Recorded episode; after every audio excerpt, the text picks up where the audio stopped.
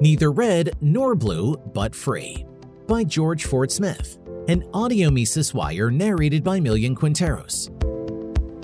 The human tendency to kill what one fears asserted itself on April 4, 2023. As a Manhattan district attorney called Donald Trump into his office to issue a vague threat.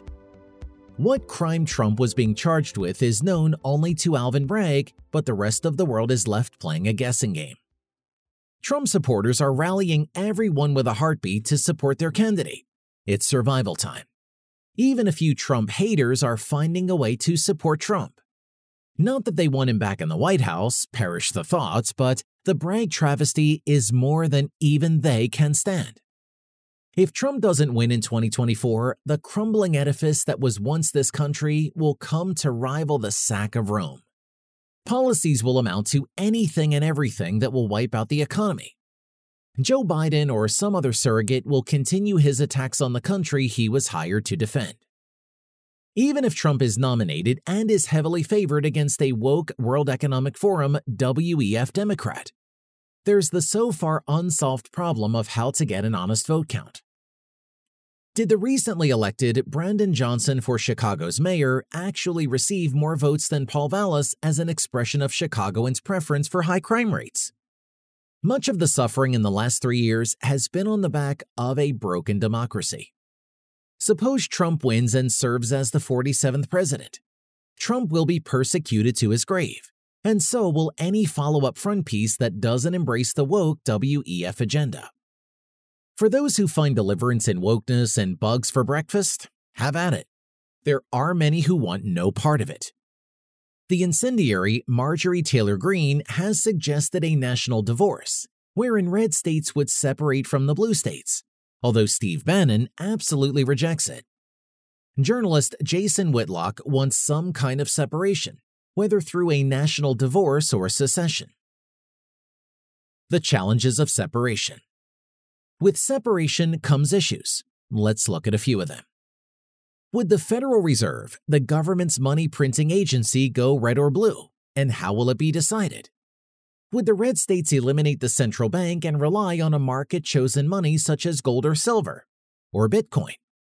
How many Trump patriots understand what the Fed does and its role in our economic decline? Are most of them Ron Paul supporters in his drive to end the Fed?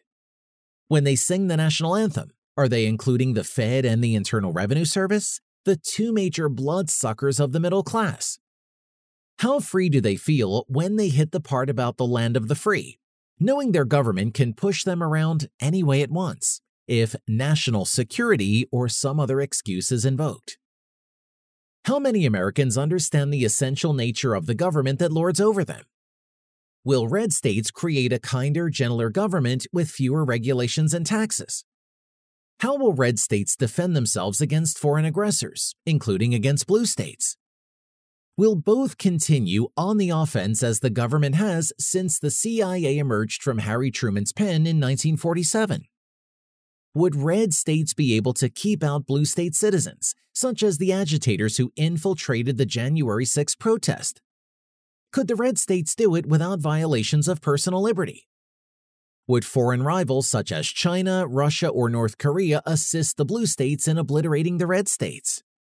Would the red states eliminate the blue states with a false flag?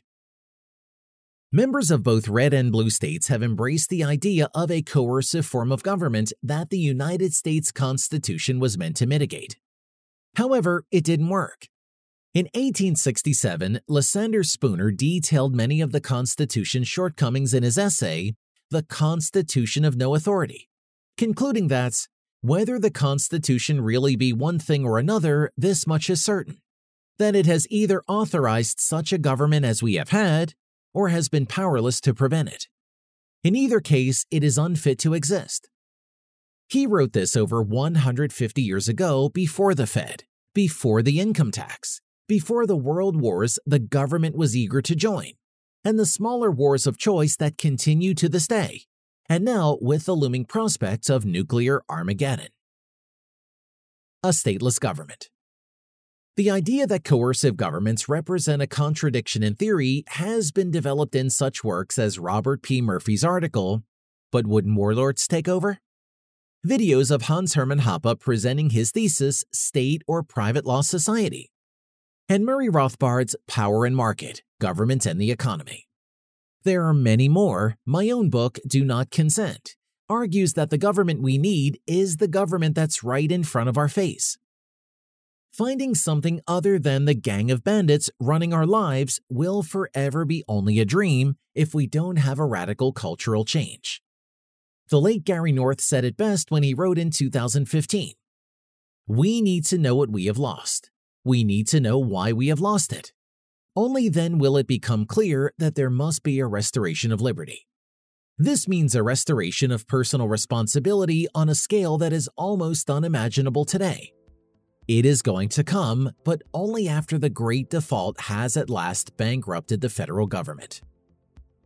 When the government goes belly up, it will be as close to a state of nature as we will ever experience. It will be time to start fresh without the mistakes of the past, by freeing the free market from state coercion. For more content like this, visit Mises.org.